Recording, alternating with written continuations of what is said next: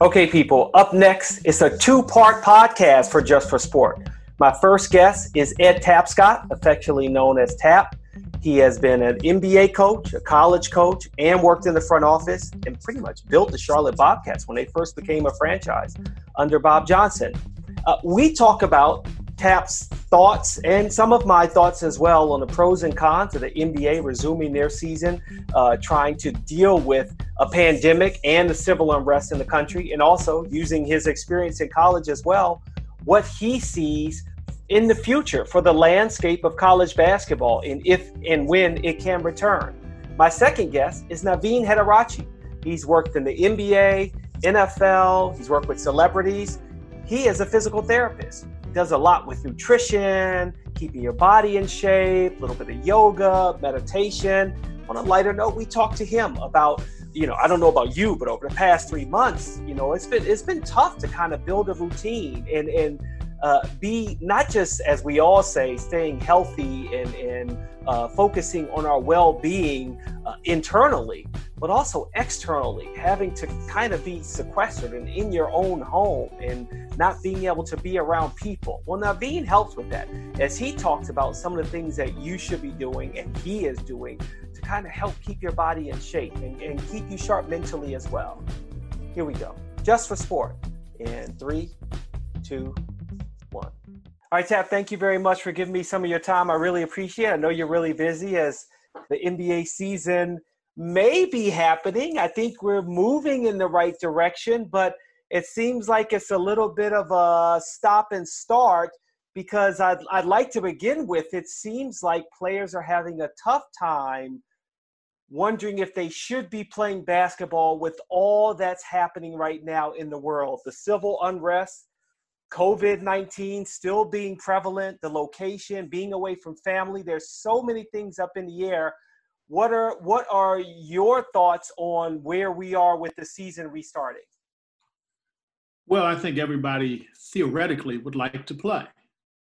But as in most things, the devil's in the details. So when the first proposal of the NBA coming back sometime here in midsummer was put out, I think everybody signed on. Then as you start to dig into you know the more granular features of what you have to do in a excuse me pandemic environment to safely put games on it adds pause for thought. And of course then you had uh, obviously the tragic death george floyd and now all of a sudden we're in an entirely different environment. And so i think all it's what it's done is really complicated the equation as to how we come back and play, when we come back, back and play, and exactly how we come back and play. And it's understandable that people are uh, concerned with other issues at this moment. And so uh, while I'm optimistic, I think there are a lot of details that have to be worked out. Mm-hmm. Uh, and again, I'm sorry, I should have, I jumped right into it. Didn't you say thank you very much for giving me some of your time and being on no, here with me? We ha- we have some history and, and I really appreciate you know who doesn't like talking to tap and hearing you know your your wisdom on so many topics uh eh, you know from your time at Tufts and AU and getting your law degree and then working with Knicks the Bobcats the Wizards. Uh what how many meetings are going on right now to kind of help us understand not so much the headlines but the minutia of what goes into trying to put these plans together to protect the players, the employees, you know, everybody involved in this process? I think it's countless meetings. And remember, we're not meeting like we normally meet. Mm-hmm. We're doing it virtually like this. This is a new set of protocols for everybody in terms of having to do almost all of your work remotely, where a lot of your time is spent on logistics of simply trying to get people together on a virtual call. Mm-hmm. So it's an entirely different environment, an entirely different level of workflow. And so I think it's it too is complicating the process just a little bit. So there are meetings going on at the NBA level, the board of governors level, the operations people. We probably have a larger health group than we've ever had before. Um, the players are meeting. They have a cadre of players who are meeting on separate issues. There are other issue folks who are formed groups to be more focused on uh, social justice and racial injustice. there, as they say, there's a lot going on right now, and mm-hmm. so um, all these things have to be worked out and put into proper perspective and sort of be weighed as we move forward. So this is a time where there's, I think, intense discussions going on, and the circumstances in today's world demand intense discussion. Mm-hmm. What is there a side of the fence that you fall on when you hear the players worrying that we shouldn't be playing basketball because of the civil unrest right now and our focus should be on healing the country and not so much playing a sport because then you have the other hand that's like hey but if we have the money in our pocket from playing then we're able to do more for you know the general public. And, and i mean even kendrick perkins on espn went so far to say hey at least with kyrie irving hey if you want to go the maya moore route you can quit right now and focus all of your attention on black lives matter. And you know it'd be interesting to see if kyrie's it, eh, what what's going through his mind after maybe hearing that but what's your thought if you're working in the front office or a coach because you've served in both roles and how you talk to the players about the decision that they should make for African Americans and what they believe inside they should or should not be doing? Well, I think this is a moment of conscience, Jumoke. I think people should move based upon where their conscience takes them. I would hold no remorse towards anyone who decided that they wanted to change the focus of their life at this moment. These are extreme times, times many of us have never faced. And so I understand why people could say, I just can't focus on playing right now.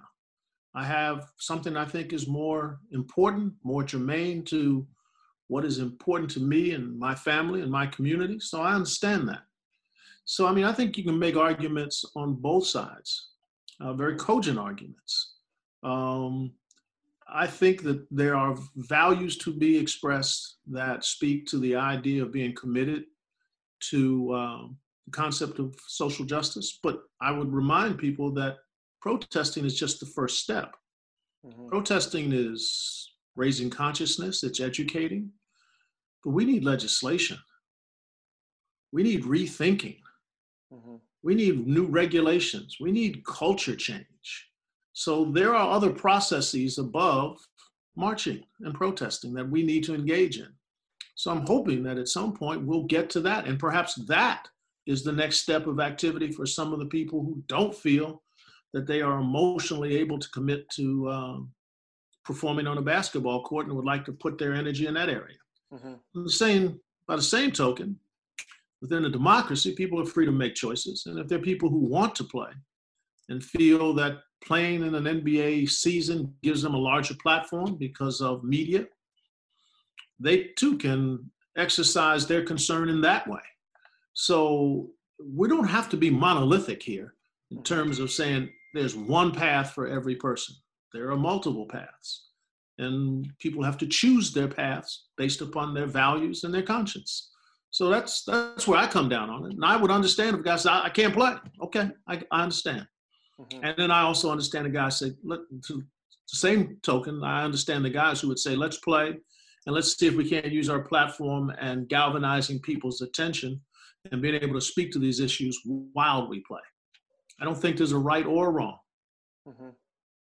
Why do you think, as a league, the NBA has been at the forefront of being able to express what they believe in, the platforms, the messages, whether it's Black Lives Matter or, you know, uh, cancer research or the players also having even more of their own foundations that the the teams kind of help them promote as well. Hence, you know, John Wall, uh, the 202 campaign that he's working on with Ward 8, things like that. Why do you think the NBA has been at that forefront?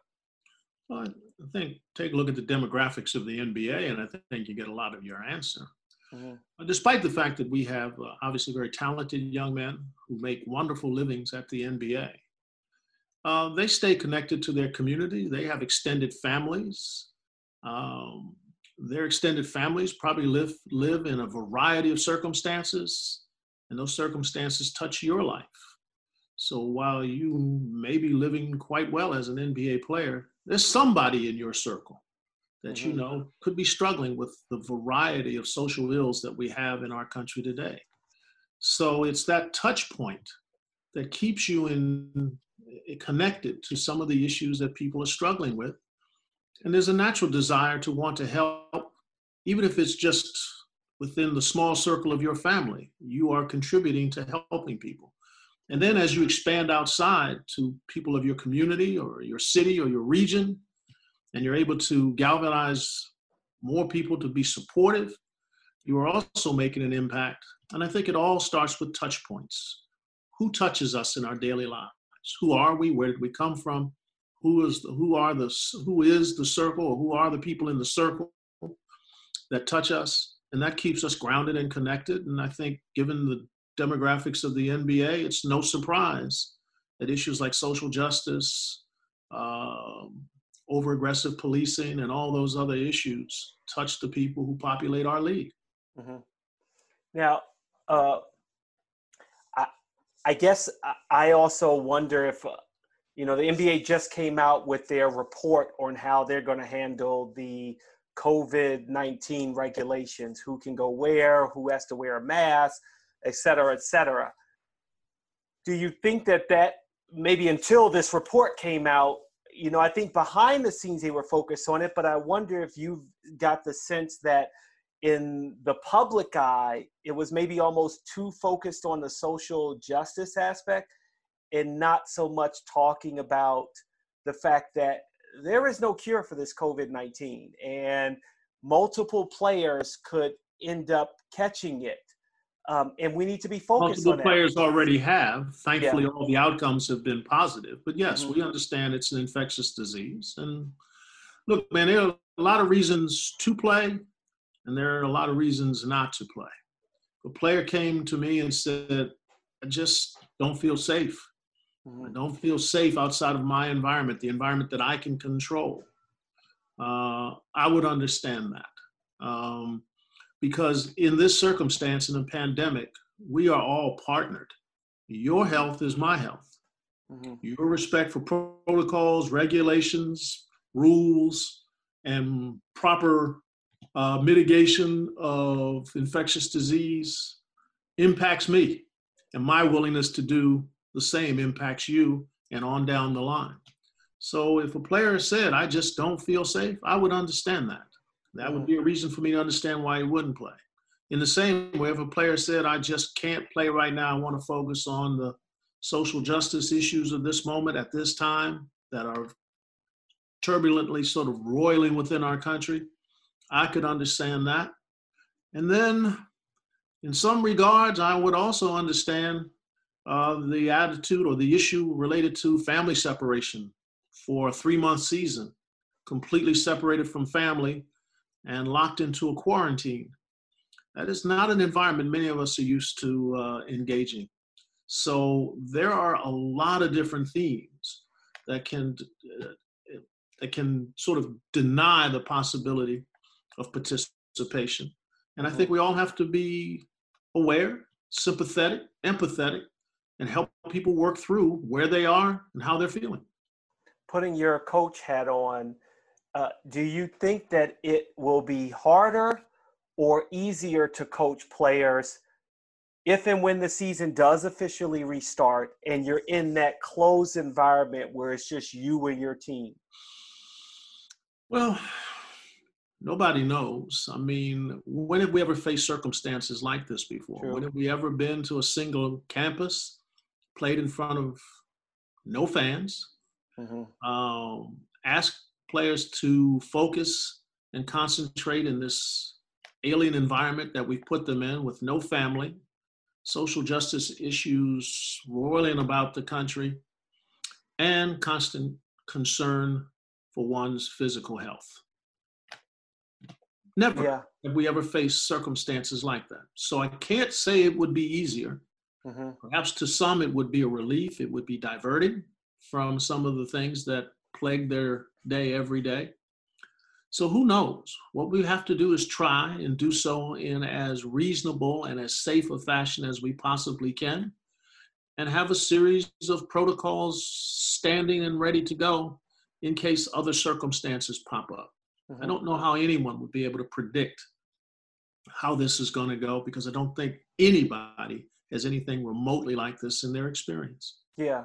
And I think with well, not just your experience, but my experience, I felt I feel like when I'm hearing what they're doing, it makes me think of like training camp, where I guess yeah, your family would come sometimes, and I know three months is a lot different from no, two we, or three we weeks. Training camps, we don't. If we went away from training camps, families don't usually come. Yeah. But this isn't training camp. This is three months of a season. Training yeah. camp is the team bonding, practices, scrimmage games. There's a certain rhythm to training camp we all know. Mm-hmm. We're asking guys to play a portion of the season here. Right, right. One fifth of the season, whatever the percentage is, 20% of the season or so. But we're asking them to play this portion of the season in unique circumstances, mm-hmm. none that any of us have ever confronted before. So it's hard to predict how players are going to feel, how coaches are going to feel, what the level of performance is going to be. It's just, it's an unknown. So you go forth with caution and with plans and anticipation to respond appropriately if problems occur. Will you plan to be down there with your team? Uh, what what are you? How are your preparations going? For me, I'm sort of focused on the process of next year's team. You know, I'm okay. in the player personnel area, so a lot of what I do now does not touch the players, unlike my Wizards tenure where I was with the players, the current players, all the time. Mm-hmm. So no, I don't think I would be prioritized. Remember, you can only take 37. 37. People, yeah. 17 of them would be players, mm-hmm. and the remaining 20 would be coaches, staff, support staff, etc. And um, I don't count myself as indispensable to that activity. They can go on without me easily. Um, and I've, we tend to focus also on just the players and the things that they will be confronting. Coaches and staff members are confronting the same things mm-hmm. the concern about their health, the concerns about what's going on in the world for them, the concerns about leaving family. So it's not just about the players. Everyone is going to make a sacrifice for the health and the well being of the game of basketball from an NBA perspective and it's going to call for you to be willing to sacrifice. Mm-hmm. Having said so, we had to make a similar sacrifice a couple of months ago where we shut the country down. Mm-hmm. The entire United States of America, with the exception of certain essential services, sequestered itself. So this is a time of sacrifice. And I think we all better get used to it uh, a, a, theme over the last month, if I as I've had people on the podcast, is talking about um, how sports can heal. And yes, this is different, but you know, I still feel like you know, not having fans, I think, takes away from the healing. But where do you see this being a healing factor for the country, or is it just a distraction because it's a sport? Well, distractions can be healing. Mm-hmm. It's a very important part of our life beyond our physical well being, it's our mental well being. Having been sequestered for months on end, people together in their homes, unable to engage in their normal activities that keep them engaged and safe and healthy, oftentimes to provide them with a distraction, something that they enjoy, is actually promotes their good health and well being. Mm-hmm. Emotional well being, is a very important part of our overall health. So providing um, focused activities, you can call them distractions if you like, but providing something that people enjoy, can share, can um, sort of refocus their attention to, oftentimes is very helpful in terms of adding to their mental health. So if possible, if we can do so safely, with the concerns of our players, staff, coaches, etc., provide communities, cities, the nation with an activity that they can all sort of galvanize around and take joy in, I'd say that we could provide a very, very helpful service to the country. Yes. Mm-hmm. Okay. Um, If I can switch subjects, a little lighter uh, note. I know it's been some weeks since it debuted, but you know your career spans the entire career of Michael Jordan, and I would be remiss if I didn't ask you if you could share a story, a personal experience that you have with Michael Jordan. Uh, but also maybe just your thoughts on the last dance. I mean, we're all still talking about it. Some people rewatching it, putting you know clips online talking about how great of a documentary it was. Yeah, I have actually a pretty positive story about Michael Jordan, um, and it relates to um, seeing him in an All Star game out in San Francisco, out in the Bay Area. Uh, this was a time when I was uh, transitioning from the Knicks into another position. And I was at the All Star game, and I had my daughter with me. And at the time, she may have been seven or eight years old. And we were walking through the lobby and who did I bump into but MJ? So I said hello. MJ responded, "Hey Tap, how you doing?" And my daughter, of course, starts tugging on my pants leg. You know Michael Jordan. You know Michael Jordan. and I go, "Yes." And I said, "Michael, would you mind saying meeting my daughter? She would certainly love to meet you." And so Michael stopped, bent over, and said, "And your name is?" And she said, "Logan Tapscott, of course," in her precocious way. and they shook hands. And he said, Are you a basketball fan? And she said, Yes. And, he, and then he asked, of course, And who are you a big fan of? And she said, You. and so he said, Well, good choice. And he shook her hand, kind of patted her on the cheek, and we parted company. My, we go upstairs. My daughter doesn't say a word on the trip upstairs to the room. As we walk into the hotel room, my wife is there, and my daughter puts her hand on her head and goes, "Mom, I met Michael Jordan," and she faints. what? Oh my god! It's it was a play acting feint, but yeah, it was yeah. very well executed by my daughter. So that was a very very positive encounter that I had with Michael Jordan. Most of my encounters with Michael Jordan was when I was with the Knicks, and I was left sorely disappointed most times, yeah. as the Bulls generally beat the Knicks whenever we wanted to win. so uh, the most positive one I could come up with is this story of the my my daughter meeting uh, Michael Jordan and then coming in and swooning in front of my wife. So yeah. uh, that that's my MJ story and he was delightful. He was very, yeah. very nice to my daughter, and I, I've always appreciated that. Did you get to see the documentary in its oh, yeah. entirety? Oh yeah, I did. I watched almost all of it. Yeah. Yeah. And you have to remember there were a few moments in there that were just a painful reliving. Oh yeah. Things that that I could recall from my days with the Knicks. How many times we went up against MJ and couldn't get past him. So mm-hmm. uh, some of it was uh, I was sitting there gritting my teeth. Yeah. I had lived through it once before, and here it was being revisited again.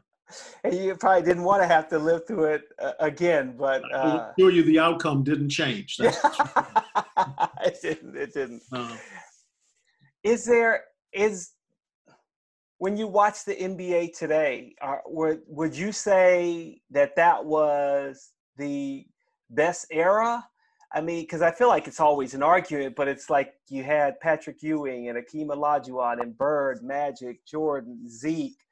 You know, now when you watch it today, what are the differences that you see in the game and some of the similarities? Well, I mean, first and foremost, the greatest thing about the NBA is the level of competition. Clearly, the greatest athletes in the world, who are the biggest people in the world, who are the most graceful people in the world, who play the game three feet off the floor so that part of it has not changed. The style of play has changed quite a bit. Um, we've moved to more of a positionless type of game, whereas in that time you played specific positions with with specific attributes that you thought were appropriate for the position.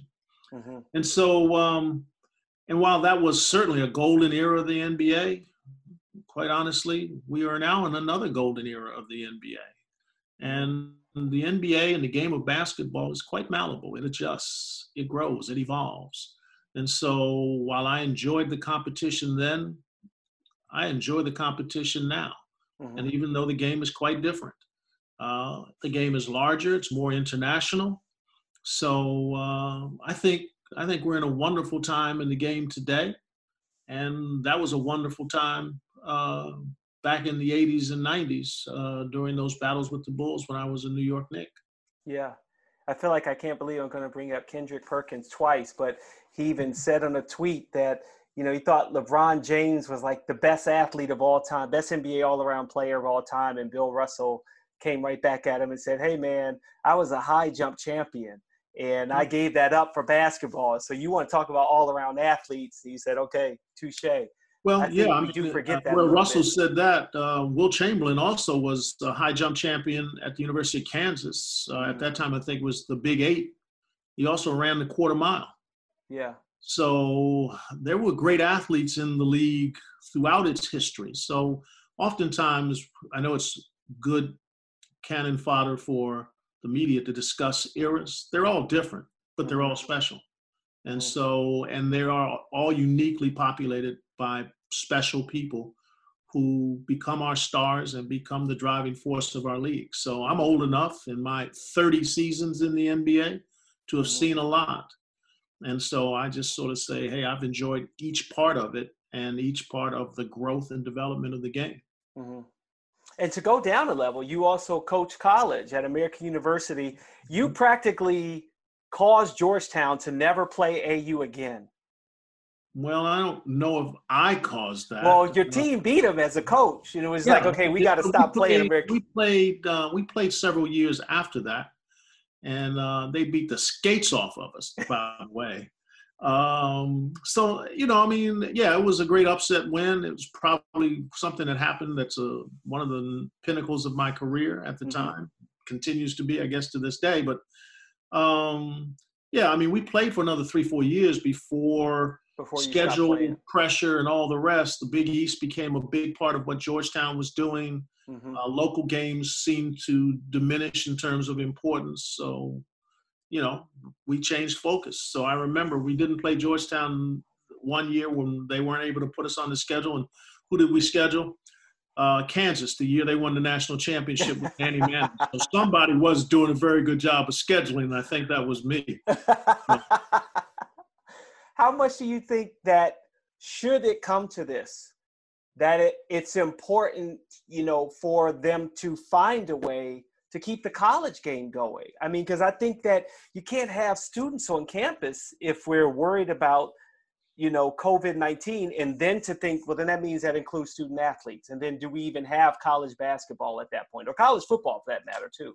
Yeah, I mean, that's a huge issue. I think part of how successful the NBA does with starting its league will, will give some form of indication to the college sports and other professional sports as to the steps you take and what missteps to avoid. Um, you know, we tend to think of college sports as being strictly amateur, but remember, there are big dollars involved with college sports. Yeah. And I saw a quote from a um, athletic director, I think, who was at Iowa State, that said, "No college football no college athletes, athletics, because college football tends to underwrite all the other sports in terms mm-hmm. of their participation. So if you have no college football, you might very well have no other sports, no wrestling, no volleyball, mm-hmm. no men and women's track and field. None of that will go if football doesn't go. Basketball might be able to go separately if, with time, the situation regarding the pandemic mitigates a bit because mm-hmm. basketball generates its own revenue. But uh, it would be very uh, art of would be very different to play just like in the NBA with no crowds in the stands. Mm-hmm. Uh, there would have to be an interesting set of protocols to keep student athletes safe. Very people don't understand when you're talking about student athletes coming to college, an 18, 19, 20 year old uh, student athlete is somebody's child yeah. you have a very, very high duty mm-hmm. to keep them safe as you travel around the country playing basketball games. Mm-hmm. So, how do we enforce the protocols of safety um, for college basketball or college football? So, that is an enormous task, and it's going to have to be considered by people obviously smarter than us. Well, maybe smarter than me, but not you, Tap not you Tap. Thank you so much for giving me some of your time here on Just for Sport. I really appreciate it. Absolutely. Good to see you, Jumoke. Stay Good safe. To see you too. Stay Will safe. do. All right. Bye bye. Bye bye. Now, just one note here. I did record this interview with Navin before the killing of George Floyd and the civil unrest and protests began.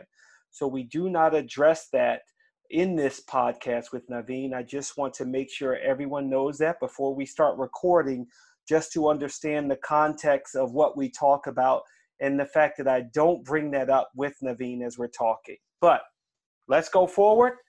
Here's another great podcast of Just for Sport here on the Props Network in three, two, one. All right, joining me now is Navin Hettiarachchi. He currently works as a director of health and wellness and performance for the Washington Wizards. Thank you very much for giving me some of your time, Navin. How you doing? My brother Jumoke, it's a pleasure, my friend, my longtime friend. It's an honor and a pleasure to be on your podcast, and thank you for having me. And I, it's it's my pleasure. Like I'm so excited. You know, I feel like you're one of the the people that are always smiling, always has energy. So I feel like I'm looking in the mirror when I when I see you because everyone always says it about me, and I'm like Navin is pretty much just like me, like always trying to be positive and thinking positive. And you're the one thing that we're not alike is you are way healthier. and uh, really working out way more than I am. Uh, so let's maybe start with there, especially with the COVID 19, this pandemic, and having to kind of stay inside. What have you been doing to kind of keep yourself healthy and, and active? Because you play sports, basketball, touch rugby, which I don't even understand how you can play touch rugby. Uh, flag football, soccer, all of this stuff, but also in terms of what you're putting into your body, you are by far um, one of the most disciplined people I know as far as what you eat. Um, very true. I try to lock in, practice what I preach. And Jumoke, this has been an amazing time to dial it in even more. I can't consider my uh, four pillars are sleep, nutrition, mindfulness, correct movement. So I'd really dial in, like maximize those four things that I could do without anybody else's help that will give me the best um, health, best mindset, best um, other best uh, immune system. You know, everyone's like, hey, what can I do to uh, what pill can I take to get my immune system stronger? I really go back to like, hey, my four pillars: sleep, nutrition, mindfulness, and correct movement. That will help you the, become the optimized the best person that you are. Mm-hmm. Um, so whenever we go on forward, we could kind of talk, you know, a little in depth, depth about like really dialing on sleep, like consistent sleep, uh, nutrition, just dialing on um, organic food, clean food, nothing from packets, uh, homemade. Then being mindful is just really not. Um, I probably watched uh, the four episode of the Jordan Last Dance, mm-hmm. and uh, that's probably pretty much it for the TV for the last eight weeks that we got locked in. Um, so just being mindful, being present, meditating every morning, and then you know, uh, movement. Everybody want to go and run 10 miles, but again, you gotta do the movements that's best for you. You gotta do a variety of movement. I almost kind of say like, kind of like what the, our ancestors did. You know, they they jump, ran, swam, crawl. So do all those movements so we could go more in depth to it i also like you know um, in my website i wrote some stuff about um, my four pillars and write, write wrote stuff about like what regular people could do so that's mm-hmm. what i've been kind of doing okay practicing what i have always preach to people and you know it's interesting because you're the founder of the reddit method um, one of a handful of healthcare professionals that integrates all of these unique expertises in the disciplines. And, and if you could talk a little bit about the different disciplines, but also thinking in the fact that you've been with the Wizards and even with the Mystics for the past 17 years, how many of those players, especially because you have social distancing, are having to try to connect with you over the phone or Zoom or whatever to try to help them stay healthy as well? Um, great question, Jumoke. I actually just did a, a, a webinar in um, with uh, 11 colleges in India, and we had over 550 people registered. What? And just like the former players, yeah, just like the former players, they pretty much, everyone pretty much had the same questions. Hey, I'm kind of down on myself. I'm depressed. I cannot, you know, socialize, or I'm not sleeping well. I'm having a hard time staying off this pizza. um, or what exercise that I can do. So pretty much the same question. If, if um, so, kind of going back to like, hey, look, you know, let's stop listening to the news, stop paying attention to the external information, be within you, be mindful, be present. I think that's really kind of cut down a lot of the stuff, you know. Then uh, saying, hey, bring the food in, cook it at home, um, don't eat uh, stuff with bad ingredients, um, ingredients that you know, like everyone want to go to the the grocery store, even when you go to the Whole Foods, you get a bag of chips. That's 11 different ingredients. If you can't read it and if you can't understand it, then we're putting something in our body. Our gut can't understand it. If your gut can't understand it, that means your brain can't understand it. Mm. It's just a cascade of negativity. Um, then in, in, moments, I tell them um, snack, snack exercise. So what I mean by snack exercise is Jumoke that, you know, instead of like all of us get stuck on the computer, all of us are working on the computer now. Instead of working on your chair, maybe do a standing in the kitchen table. Then take it to your living room, do it on the floor. If you can't go outside, squat down and do it outside. Maybe get like a small tool. Um, walk up and down stairs. Just constant movement, not the one exercise that you do that one hour or two hours or three hours.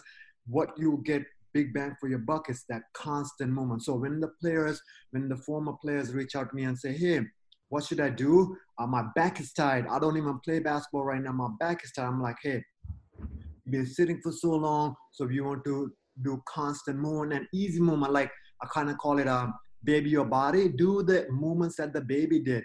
When they're three months mark, they roll, they crawl, they're kneeled, uh, crawling. So do those simple movements every hour on the hour for five minutes and that's going to get you away from your back pain it's actually get, going to get away from the, the, the computer or the tv that you're looking at that's going to give you that blue light that you might not be able to go to sleep later on in the night mm-hmm. so again that, like those little things that's going to give you 99 100% bang in return and and obviously you practice what you preach uh, did that discipline come over time uh, for you to realize, hey, this is what I need to be healthier? Because full disclosure, if you don't mind me bringing it up, it was hilarious when we were going to record this last night. You're like, man, I'm kind of going to bed at nine. I'm like, bed at nine? I'm going to bed at midnight because I'm watching television. I'm like, Navin, I can't be you. I can't be you. You're just a very different kind of person.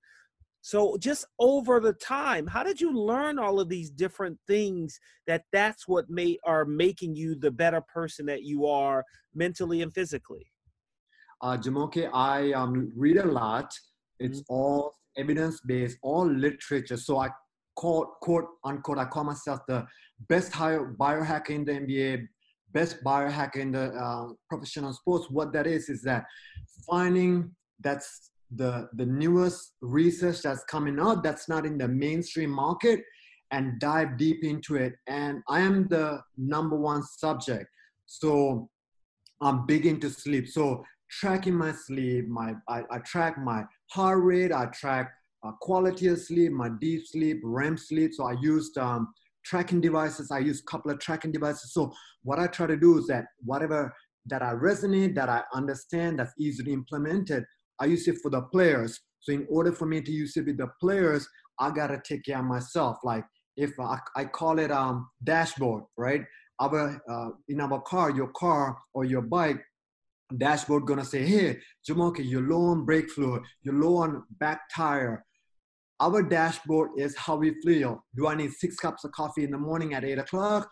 Am I getting up early? Am I Am I having trouble going to sleep? How is my nails? How is my skin? How is my hair? How is my bloating? How do I go to the bathroom? What color is my urine? How is my stool? So those are the dashboard.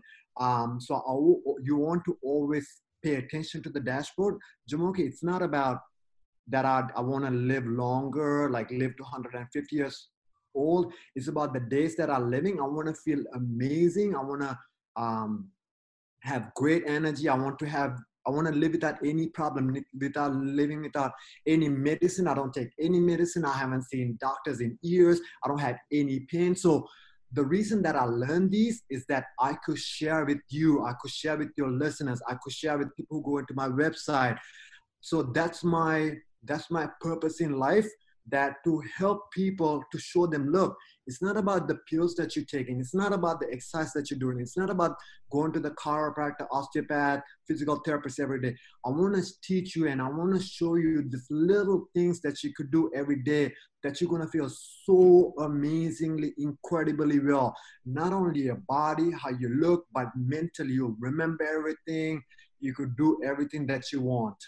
And your website is Navin, N A V is in Victor, I N health.com, navinhealth.com. Um, and that's and, and looking at you, it's like when you're dealing with the athletes or anyone, because obviously you work with celebrities, politicians, dignitaries, you know, they see you as an example. You know, it's so funny because, you know, I'll watch uh let's just say uh you know, or even basketball, you'll look at sometimes you'll look at the bench or any sport, really football, and you'll see someone who's a physical therapist or a trainer, and they're like way out of shape. It's like, wait a minute, that doesn't make sense because how can you tell someone else how to take care of the, their body? And they're supposed to listen to someone who obviously maybe in some ways hasn't taken care of your own body. And you got to practice what you preach. Um, is it hard for for you to kind of get athletes and the celebrities to come around to your side? Does that take a long time for them to understand that you are there to help them?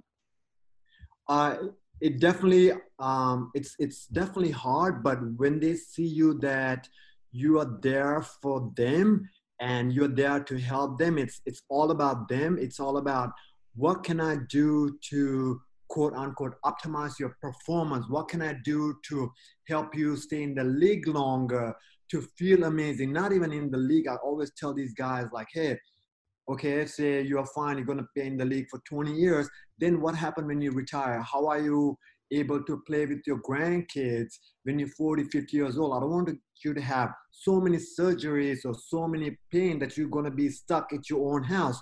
So I want to not only help you right now for the next 20 years, I want to help you in the long term. So this is about you. This is about your long-term health. And speaking of that dashboard, um, osteopathic functional medicine, chiropractic, physical therapy, trigger point needling, acupuncture, athletic training, PRI, strength and conditioning, and cupping. And I, I just, there's so many things that you offer. Um, do you find that the athletes are asking you for everything? I know you tailor what your treatment is needs to be for each player based on what they are asking for or need but um, it just seems so daunting to to think that one you know all of these different areas of expertise but to be able to give the player everything at once just seems like a lot of information to take in Jumoke, the how, how it works is that uh, I'm the mechanic and yeah. you're the car. You bring into the car, I'm gonna plug you in, see a today Jumoke needs some air, he needs his engine tuned up, he needs his brake pan rotated, he needs the tires rotated, he needs a wash.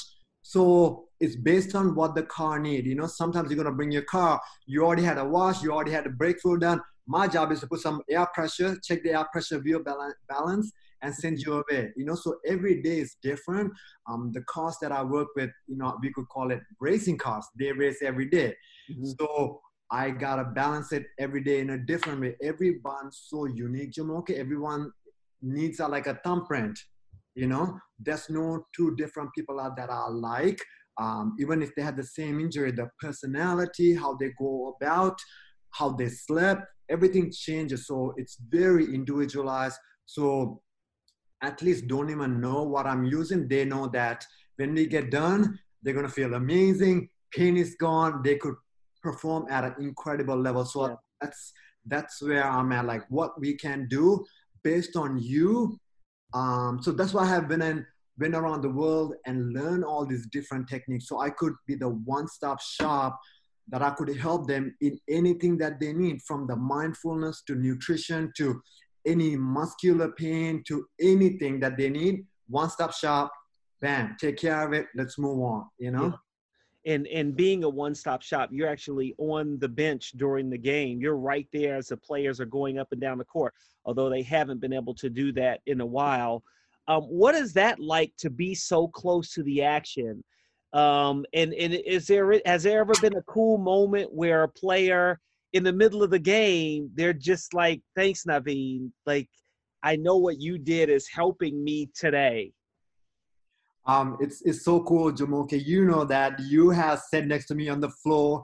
we call it the floor seats. Like literally, my seats are the best seats in the arena. I'm literally sitting on the floor, right? Like, yeah, I have spent so many of those amazing moments. We chit chat. It's like, oh my gosh, so cool. Um, it's cool because you know, like that. Um, you know the backstory of them. Um, a few years ago, last game shot, Andre Miller, it was the alley oop. Um, I forgot who dunked it, but I knew like what we did to get to that point and i started jumping up and down somebody caught me from behind like a little twitter posted like oh my god navin looks like he's a little kid celebrating i'm like like not purposely you're so happy for them. I'm not happy for myself. Yes i am happy for myself. You're so happy for your, them because you knew what the backstory you knew that those that kid had an ankle problem we worked on it he played through it he got it out and you're just so happy and excited. So every game there's a little backstory that you're happy for that person that you know if they got their triple double or whatever. Like it's just knowing what we know, knowing the inside story that we know, you're like so happy for them. That's yeah. the best part of it too. You get to celebrate and enjoy with them.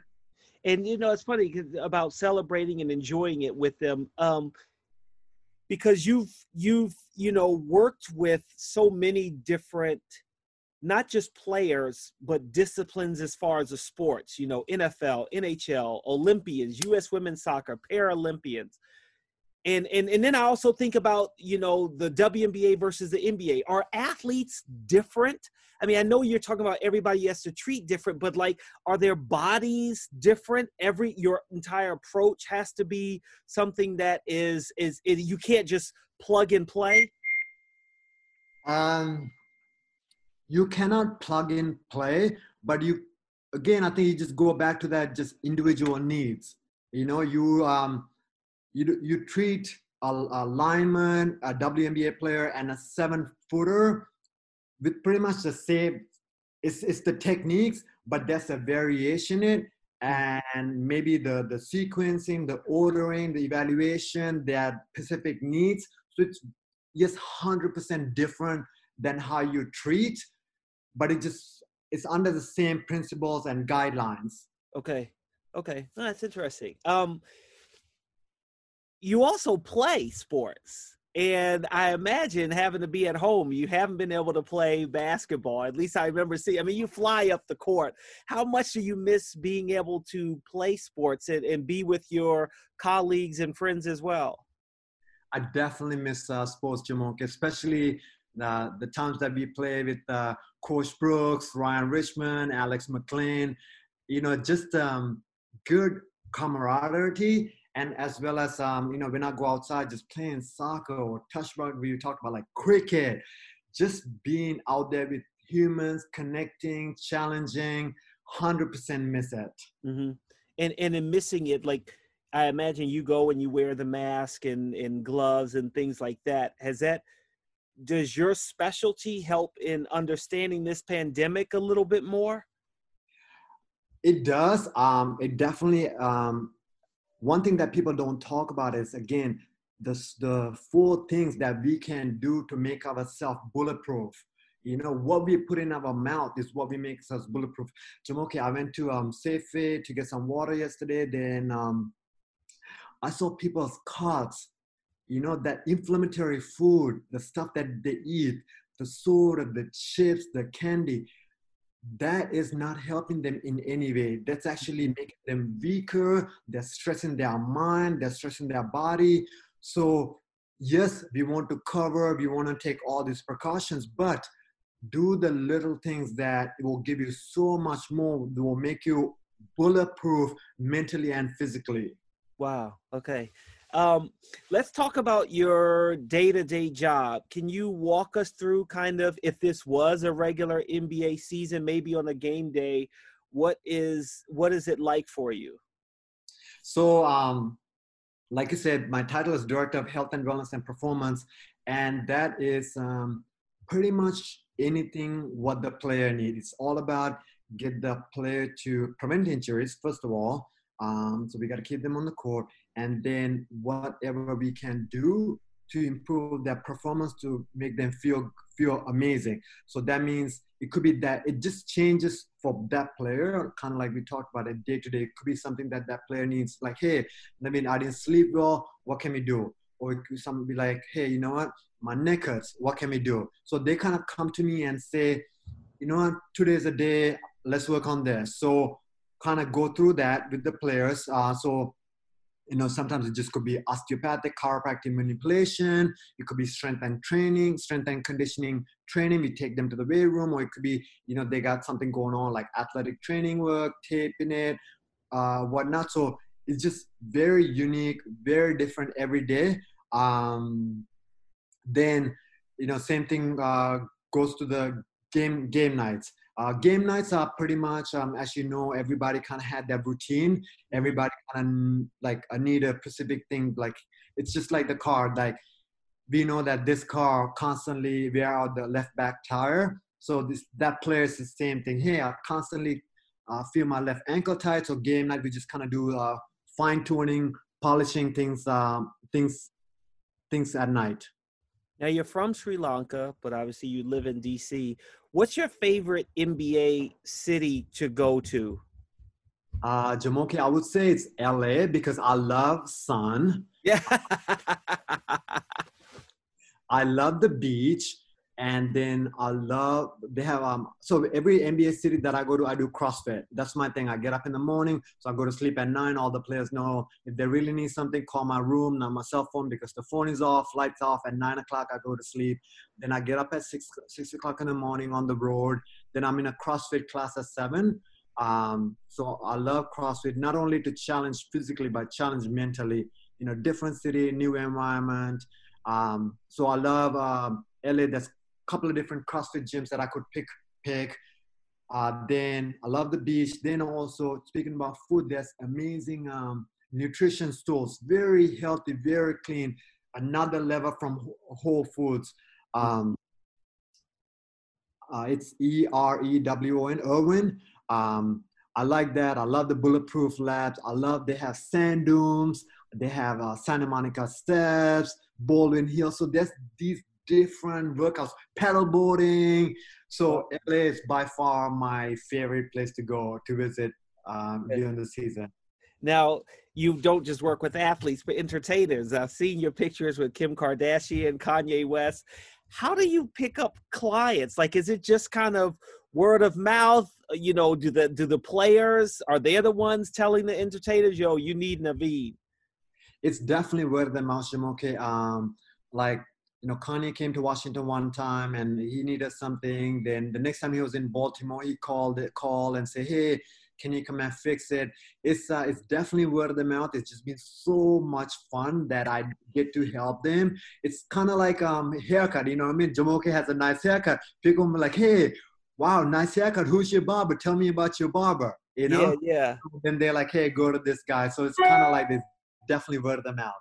Are you ever starstruck or maybe tell me like the most surprising client you've had as long as you can share their name that you were like what me? It's um it's never a starstruck because you kind of like when you when you like click your work hat on you just go to work. You just kind of forget who it is like um so you're really not starstruck because you know from like from 20 years ago I was kind of thrown to the wolves, just thrown to the Redskins, like, all right, let's go to work. Then when I was working at the clinic, we got, it was right next to the White House. So we got all these people, Washingtonians, the big, big, best of the best Washingtonians came to the clinic. So it was just kind of all, always interested, introduced to my life. Always, I was always in a part of it. So it was just kind of second nature. That's cool. It's uh, I mean, I, I guess I I would be starstruck if if, if Kanye or or Kim Kardashian were like, "Hey, can you come and work with me?" Like, but I guess maybe not because I I've been doing it for a while. That it's kind of like what you said. Once you start working, then it's just working. Um, It's like when you put your camera on, you like go to work. You don't even right. Yeah, yeah. Seven, it could be a preseason game. Like you're so locked in, focused. I mean, I've seen your work. Um, yeah. you know, so it's like you do your thing, you do your magic. You know, make I, it amazing. Yeah, yeah. It's, I guess. Yeah, I guess that's true. I, I feel like understanding what you're saying a little bit more. Uh, being from Sri Lanka, um, you know, how does what is life like there for you? What was it like growing up there? And when did you come to America? And I know I'm, I'm, I'm asking like three questions in one, but I'm curious, like how long it took for maybe now you feel like, oh, DC, yeah, I know it. I'm, I'm in, I'm just the United States. It's not a foreign country to you anymore. Um, so I came to America in 1991, about 26 years ago uh, 27 years ago. I was 14 years old. Um, Sri Lanka growing up was uh, tough and challenging. Um, I will say one of my favorite stories that I had one. So we have a uniform, uh, blue shorts and a white shirt. Um, I just had one pair of blue shorts and we wore it. So um, we were in an area that you know we had a dry dry season and rainy season, and we were in an area that it would be dry for a while, maybe like 10 days, 14 days. So you won't really shower. You play cricket, you get up in the morning, you find some water to quote unquote brush your teeth, and you go to class. Mm-hmm. Um, it was it was challenging to grow up because we really didn't have much, but that's what made me who I am. That's what made me uh, humble and appreciative of everything that I have. So that's why America is is is the top of the world like america i'm so grateful every day just i do um i i do um I'd say to my wife what I'm grateful for every day, and we just talk about how much we are so lucky and blessed to be in this country to have everything that we have. You know, we could just literally walk down the street and get anything that we have. We have in Sri Lanka. It's not that easy. Um, it's overpopulated. It's a very challenging. It's a great country to go and visit. I love it, but it's a very challenging country um, to um, to live. If I was there, I probably um, when I was there, we had a civil war. Mm. I probably went to the army. Uh, that was kind of like the only job that I could have gotten. It's very challenging to go to college. Even in Sri Lanka, I would have I would have even thought wouldn't have even imagined going to college because you could you only get the one percenters, top of the top percenters to go to um, school in Sri Lanka. So going to college would have been like absolute for me. Um, so I'm so grateful to be in this country, so grateful to have what I have and just really enjoying myself every day. So that's why I want to constantly pay it forward and help others. It's, it's nothing about me, Jumoke. It's always about, okay, how can I help today? Who can I help today? And that's my thing. Like, how many people did I help? Like, I literally want to help billion people, a uh, billion uh, people in this world to feel amazing. Mm-hmm and of course that's one of the reasons why you started your own business is to you know which which i'm like man you got you got i guess you kind of feel like you have time now but before that you're juggling a lot if you're working with an nba team and you have your own clients as well. Um, what is what has that process been like for you to kind of get your own business started and as you mentioned about you know coming from sri lanka every day you're grateful for where you are so i imagine it's just a part of hey it's just a part of life now.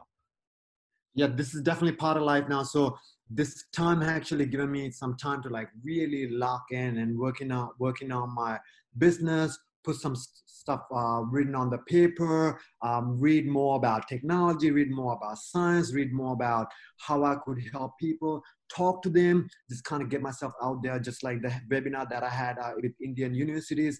I'm doing another webinar, um, Facebook Live with uh, India NBA. I'm in the process of doing some stuff with uh, Sri Lanka, process of doing some stuff with maybe in Philippines. So just just getting myself out there before Jumoke. You remember back in the days, um, you were like, Navin, let's do an interview, Navin. I'm like, no, Jumoke, I'm sorry, I'm shy. yeah, yeah.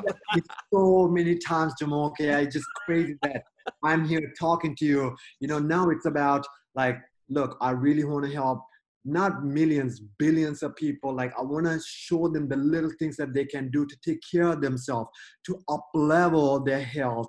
You know, so um, I definitely want to pay it forward because being in the sports sports industry for the last 20 years, I have gotten all the technology, all the tools, all the science. Now is the time to pay it forward and help billions of people. Mm-hmm. That's pretty cool, Navin. Um, now, I, I guess everyone in, in in some way or another is a betting person, right? You're betting on yourself. Uh, you you invest or, or put your money on the table, so to speak, to uh, say, hey, this is what I want to put in my body. When do you see sports coming back or us getting back to some sense of normalcy or will we just not be there? This will become in some ways the new norm for the unforeseeable future. Um, i think we'll come back we'll definitely come back because um, sports uh, sports is a part of um, p- part of people's um, not livelihood. It'll just make them feel so much better. Just just going out there and playing and watching something on TV or live, it, it just makes you feel healthier. So in our life, it's all about feeling good, feeling healthy. So it'll definitely come. You know, there's a, a there's so much money involved, um, so many people's jobs involved. It'll definitely come back, Jim. Okay. Okay. I don't know when, but it'll definitely be back. Yeah.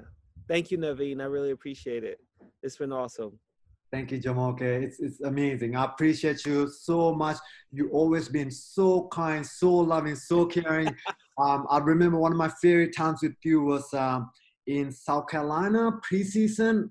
We took a walk on the beach after yeah. shooting. Yeah. Uh, day in the morning, and you asked me what I did. Then you came. I think this might be like 2015, 16. I feel like that was Bradley Beal's like second season had to be. Yeah, yeah, it's around then. Yeah, it's yeah. Great. Like you yeah. just so great to me. You're just an amazing man. So anything that I could do to help, anything, and I really appreciate you sharing, um, having me on to share my message that knowing people look, it's not about the surgeries, it's not about the doctors, it's not about the pill.